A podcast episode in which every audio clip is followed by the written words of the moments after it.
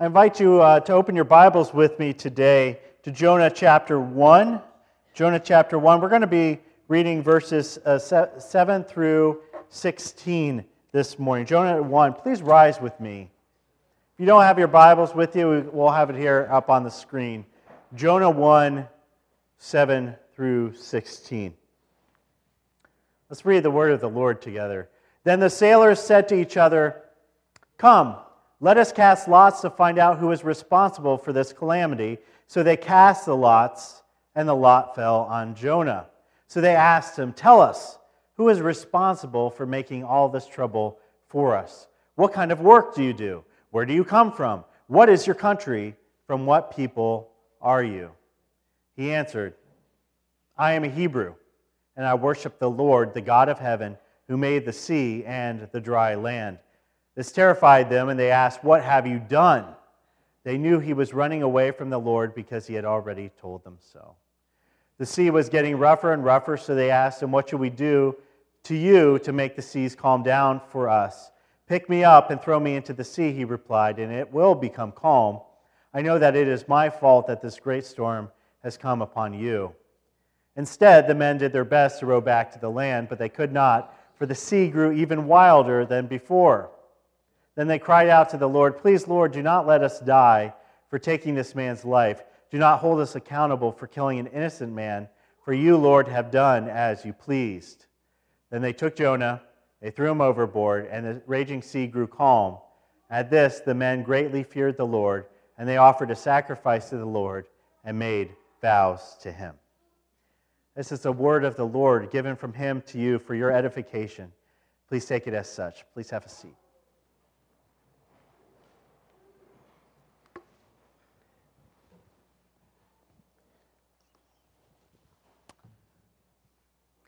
Think it's always very problematic whenever Hollywood decides to feature God in a movie. It doesn't happen too often, they'd rather not for the most part, but every once in a while, you get God in a film. And the question is, how do you put God as a character into a movie?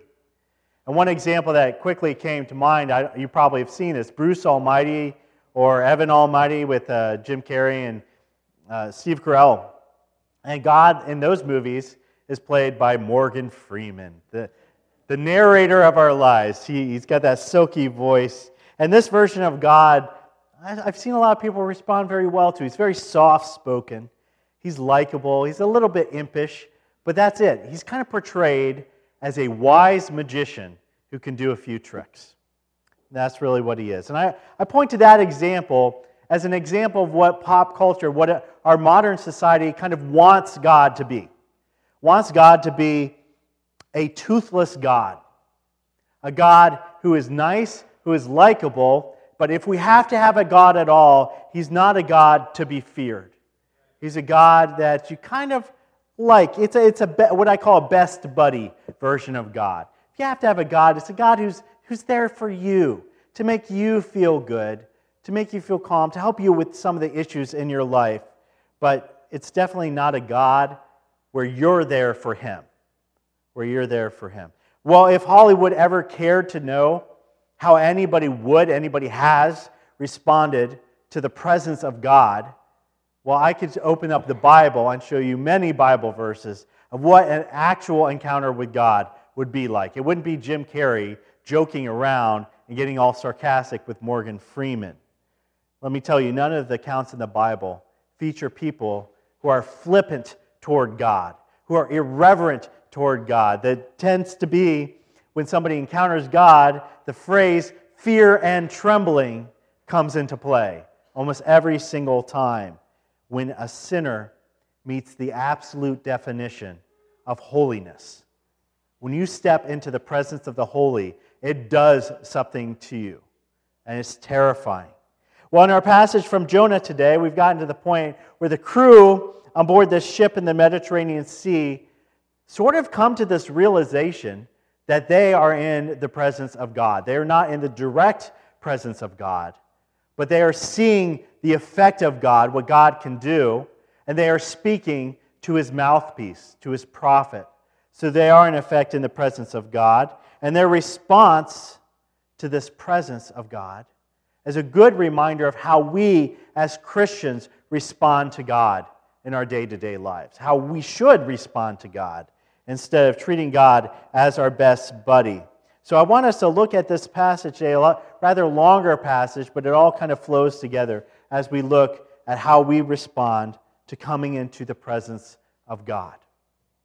Well, last week we left, remember, we left poor Jonah on the, the top of that ship, and the ship's going up and down, starting to break apart, and he's just, he's got a bunch of silence. He's not responding, as the sailors say, you know, call out to your God, pray to your God. Instead, his stubbornness is standing firm. And as, uh, as God's thrown the storm at the ship, the sailors are responding by praying to all their gods, but Jonah responds by going into sleep, into slumber. He's trying to escape even further. So by the time we come to verse 7, which brings us to our passage today, we, it's really we see the crew at their wits' end. They have done everything logically possible to save themselves, right? They've, they've um, tried to navigate this storm. They've tried to pray to every foreign god they can think of. They've even taken their cargo, they've dumped it overboard. Nothing's really helping them out. They've got no other recourse. So, really, they've gotten to the point where this ship, this empty ship at this point, is bobbing up and down, threatening to come apart. So they go, really, the last thing we could do is to figure out why this situation is happening. Because by this time, it's obvious, it's clear to everyone on that ship that this is not a normal storm. This is a supernatural event brought about by a higher power. Now, what that higher power is, they don't know, but it's very clear to all of them this is not normal. This is very strange, and it's going to be the death of them. So they figure, you know, we might as well get to the bottom of this. We've got a couple minutes left in our lives. We might as well figure it out. So, in the ancient world, whenever you would want to divine the will of the gods, you want to figure out what a god was thinking, there's a bunch of different techniques that they would use. Uh, sometimes they would look for signs in nature. Sometimes they would look at the organs and the entrails of a slaughtered animal, kind of the gross sort of figuring out what God wants you to do. But a very common way that they would do this is they would do something called casting lots. And something we've seen throughout the Bible. You may remember this from like uh, when Jesus is on the cross and they cast lots for his clothes. Well, here they cast lots. We don't know for sure 100% of what casting lots entails. By the best, you know, most scholars say probably it involves throwing a couple of dice, and the dice would have like black or white markings on them. So you would throw them, and if you asked the question the gods and you throw the dice, and the dice were two black marks, then that was a yes. And if it was two white marks, it was a no. And if it was one of each, it was a ask again later kind of situation. It's like those magic eight balls. Did you ever have one of those magic eight balls and you'd ask a question and you'd shake it and, and it would bubble up to the top and say yes, no, ask me again later. You're talking to a ball. What's wrong with you? I, you know, there's, we always had those, those magic eight balls. Well, that, that's what we think was the casting lots. So they cast the lots, and at this point they're, they're going around, they're saying, like, is this guy, you know, is, is Bob here? Is he responsible for the storm? They cast lots. No. Is this guy? No. And for everybody, it's no. And they get around to Jonah and they cast the lots, and it's yes. And Jonah recognizes right away that's God interfering with the lots. The lots, you know, we're not going to say every time God was doing this, but in this situation, God definitely was pointing a big fat arrow right at Jonah. That Jonah was the guy that caused this situation, whatever is happening. So we saw in these verses today that they instantly start peppering him with all of these questions. There's a series of five questions. They don't, I mean, in the, in the scriptures, it sounds like they don't even stop to let him respond. But they're just like, Who are you? Where did you come from? What's going on? Like, tell us all this information. And Jonah, who was silent up to this point, he realizes God brought this storm on. God has manipulated the lots. There's really no reason for God to stay silent any longer. Or, I'm sorry, Jonah to stay silent any longer. So Jonah makes a full confession. And he says in a verse, he says, I am a Hebrew. I worship the Lord, the God of heaven, who made the sea and the dry land. And the text also implies that he goes on to tell them why he's running away from God, kind of filling in this backstory of his flight away from this great task that God had given him. Well, if you thought that the sailors were scared before, as they were scared for their own lives, by verse 10, they discover a new level of fear, a new level of terror that they had never known in their life because it tells us they, they somehow found a new level that they became more terrified than they ever were before. They've just been told that Jonah's God isn't some sort of mid level deity in their lives. Remember, these, these sailors, they worship all sorts of gods. They're used to pantheons of gods. All these countries all around them usually had like a good dozen gods apiece. But they're told in this moment, Jonah says, My God is the top God. My God made everything. My God is supreme over everything. My God made the world. My, my God made the seas. And they believe him. They hear this truth and they believe him. And they are terrified of this because their response right away is effectively saying, Jonah, are you crazy? What were you thinking? You're disobeying the biggest God of the world and you're running away on the very sea that he made. What were you thinking?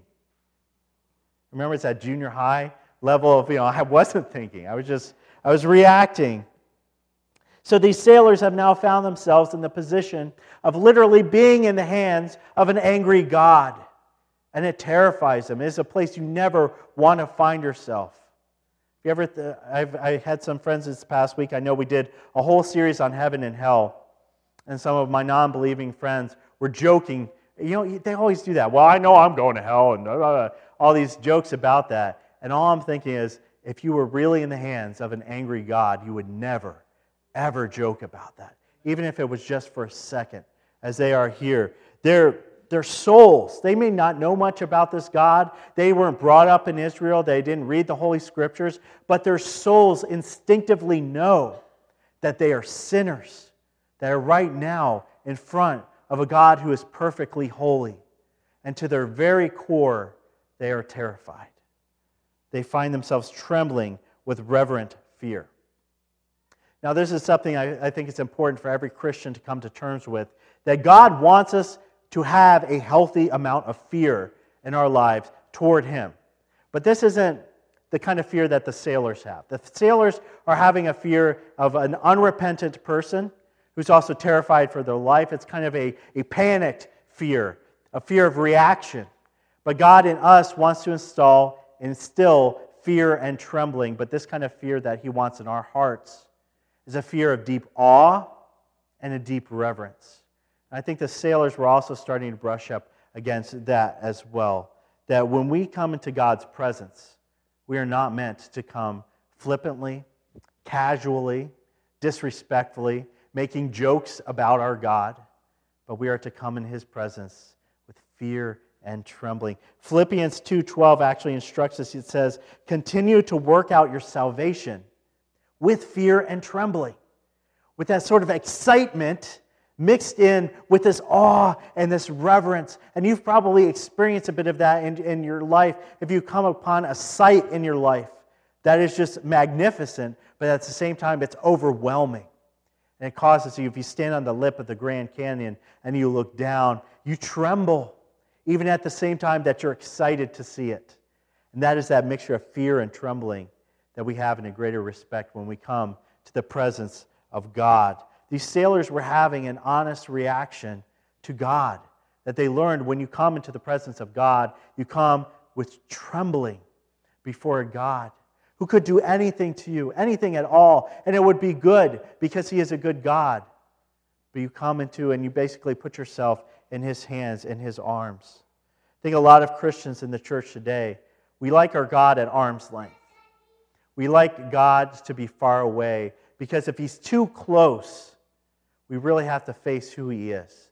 So it's very comfortable if we kind of keep God out there. We pray to Him like we're sending Him a long distance message we read the Bible as if it's coming to us from 2,000 years ago. But then when we realize God is right here and right in here, and the scriptures are alive, and He's working in your life, you you start to get a bit of that fear and trembling. And it's a good thing, but it's a scary thing. It's something we need to have to go forward in our relationship with Him. Well, there were uh, four ministers who were sitting around having some fellowship in a coffee house one day. And as pastors do, they started arguing about the interpretation of a particular Bible verse. This is what we nerdy pastors do. They, they got around, they're sitting around, they're drinking their coffee, they're arguing about what interpretation was the right interpretation. And one of the pastors, a guy named Tim, he, he prays out loud. He's like, Dear God, I know I'm right. I know my interpretation is the right interpretation. So give my friends here a sign that I'm right. Well, at that moment, the, the skies grew dark outside the coffee shop, and a rumble of thunder cracked through the sky. And he looked up. He's like, Look at that. I've been given a sign. Guys, God's obviously saying my interpretation is the right interpretation. And the other pastors just shook their head. They're like, That's just a coincidence. And in the very next moment, a bolt of lightning came down right outside the coffee shop, split a tree right into in front of them. And the other pastors went, ah, it's a freak accident. And then the, the whole store shook as a voice from heaven came down and said, Tim is right. Listen to him. And the other pastors crossed their arms and they said, It's still three against two. My point is, never underestimate the stubbornness of a sinful person. We are so good at being stubborn. I'm throwing my I'm exhibit A right here. I am one of the most stubborn people in the world. Stubbornness is in our roots as sinners, and it's so hard to get past that. We've been tracking how stubborn Jonah's been throughout this whole book. And I think it's, it's good to hold him accountable for what he did, to look at his sins, but I also want to say that there is a glimmer of virtue in what he does here. Let's not be completely down on Jonah. Remember, he is God's prophet, he is a godly man, even though he's making a lot of questionable decisions at this point. And at, at this moment, he's not repenting of his sin, but he is accepting the consequence of it. And on top of that, he says, I want to, I want to save these people because it's my fault they're in this situation. It's my sin that's brought us to this point. That's why sin is so deadly. That's why it's so horrible. It not only hurts you, but the consequences of your sin ripple out and they affect uh, people around you.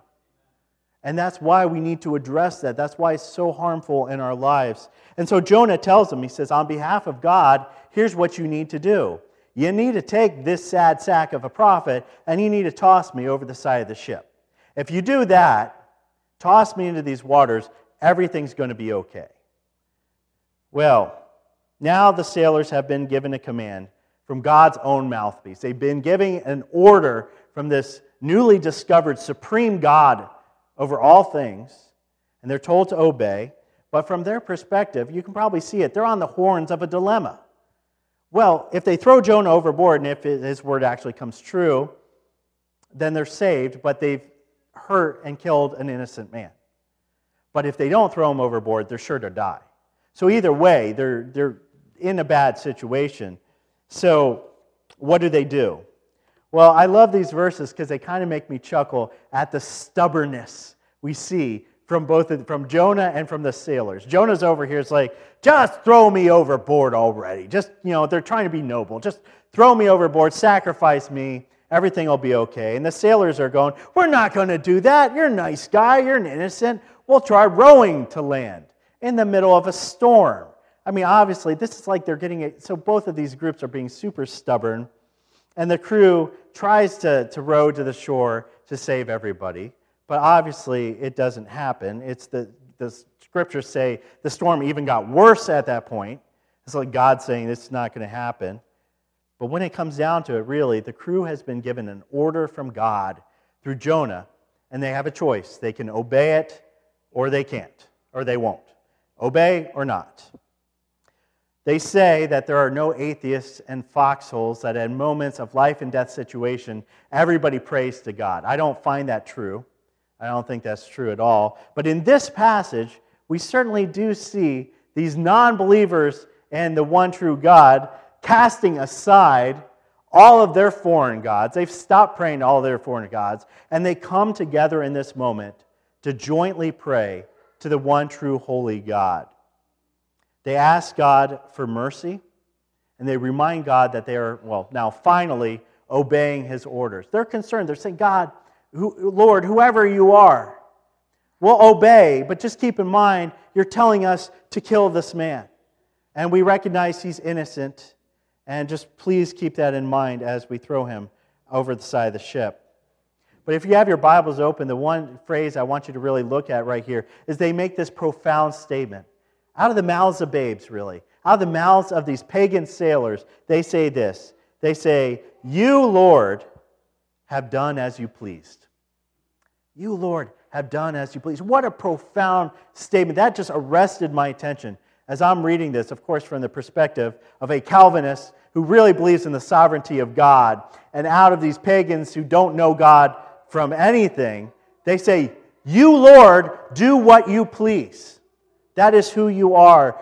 No matter what we demand, no matter what we want you to do, you are a great God and you will do what you please. That is who you are. It pleased God that in this moment, the sailors take Jonah and ditch him into the sea because God had a redemption plan in mind. The sailors didn't know that. Jonah didn't know that. Sometimes God asks you to do things, you don't know what's coming. You don't know what He has planned. He's asked you to do a thing that you think is impossible or you think is a wrong thing for God to ask you to do. Not, a, not an evil thing, but you say, like, God, that can't possibly be the right thing in this situation. And God says, Trust me, do this. My pleasure, my will needs to be done in this situation.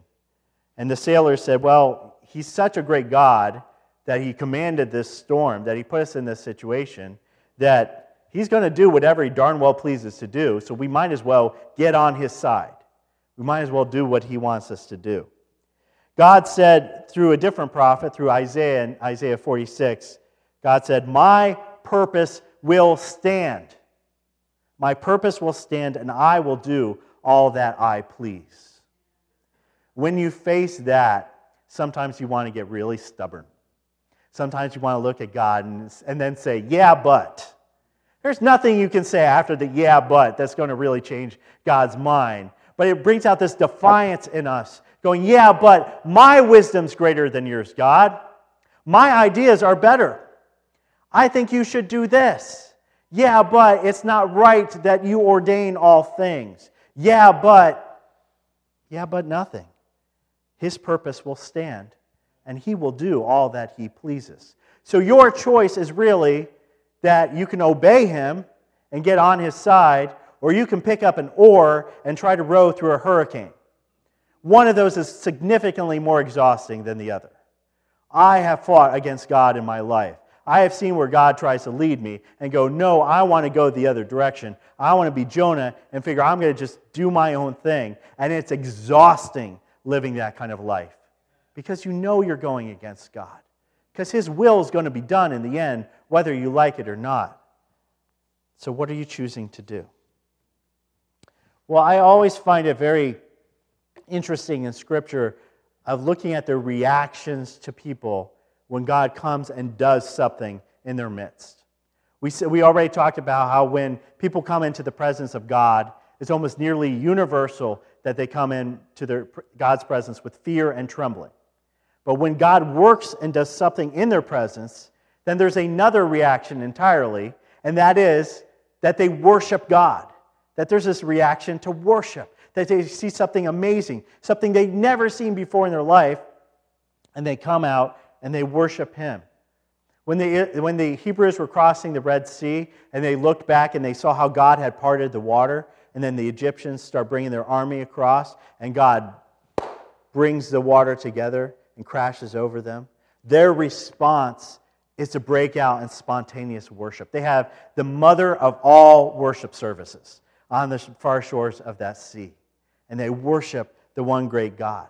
We see this later when Jesus died on the cross and his last breath goes out. It is finished. A great earthquake, lightning, bolts. And the centurion, the pagan centurion at the foot of the cross, looks up and says, Surely this was the Son of God.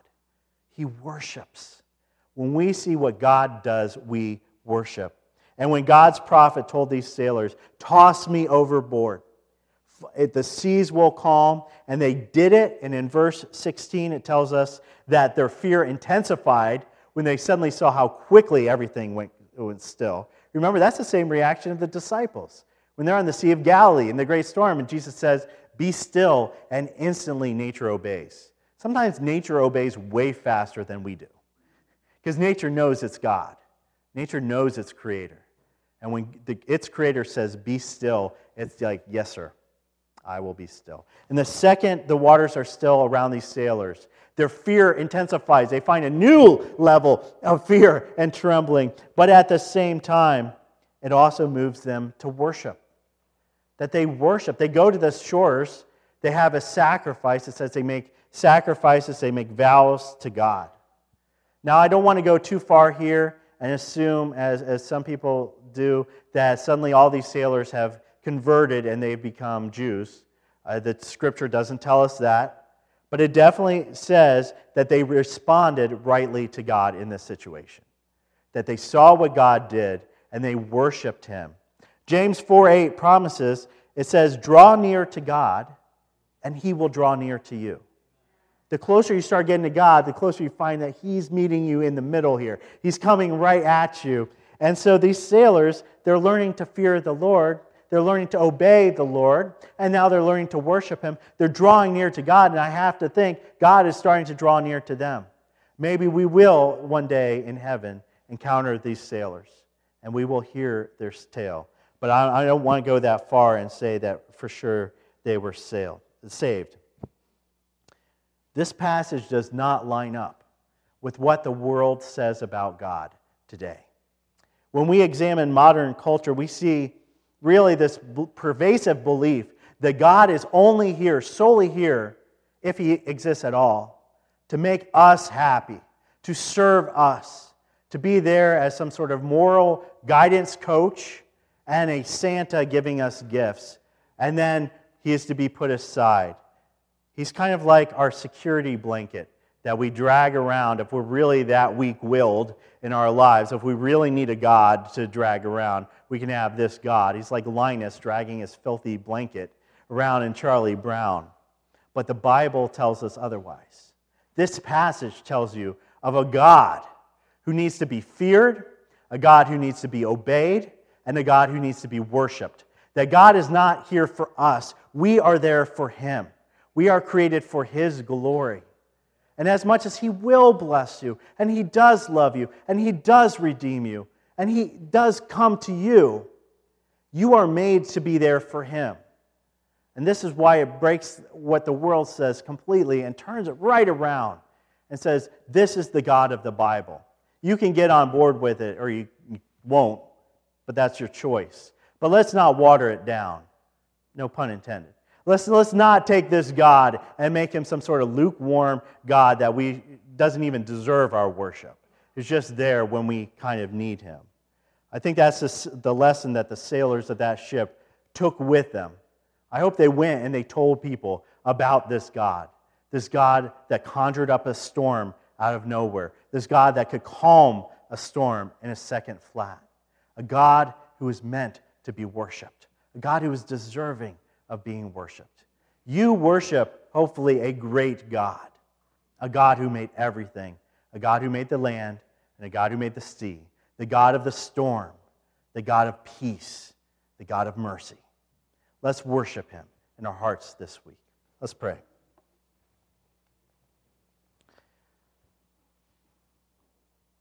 Dear Heavenly Father, when we come before you, it is always should always be with fear and trembling. Even as you invite us into a familial relationship with you, to call you Father, to sit on your lap, to bring our requests to you, Lord, may we never do it taking you for granted. May we never do it forgetting what you made, what you did, what you sacrificed. Lord, may it always make us, as a, the hymn said, cause us to tremble, tremble, tremble. But Lord, may that trembling be not just with fear, but with joy, with excitement, with knowing that our God is the masterful God. We're not just worshiping a small, sort of local God, we're worshiping a God who is above all things, a God who's completely holy, sovereign, God who's completely and wholly good. Lord, one day we will come before you and you will ask us, Why should you come into heaven? And we will answer, Not because of anything I did, Lord, but because you are great and your Son died for me. And out of that, you have forgiven my sin so I can come into heaven because he took my sin. And because you are a just God, and it is the just thing to do. In that moment, our fear, our trembling will be replaced wholly with joy. And we will come into your presence. We will enjoy you forever. I look forward to that. So thank you for this glimpse, Lord, today, this glimpse from Jonah, this taste of what a great God you are. May we never forget it. May we live it, Lord. In your name, amen.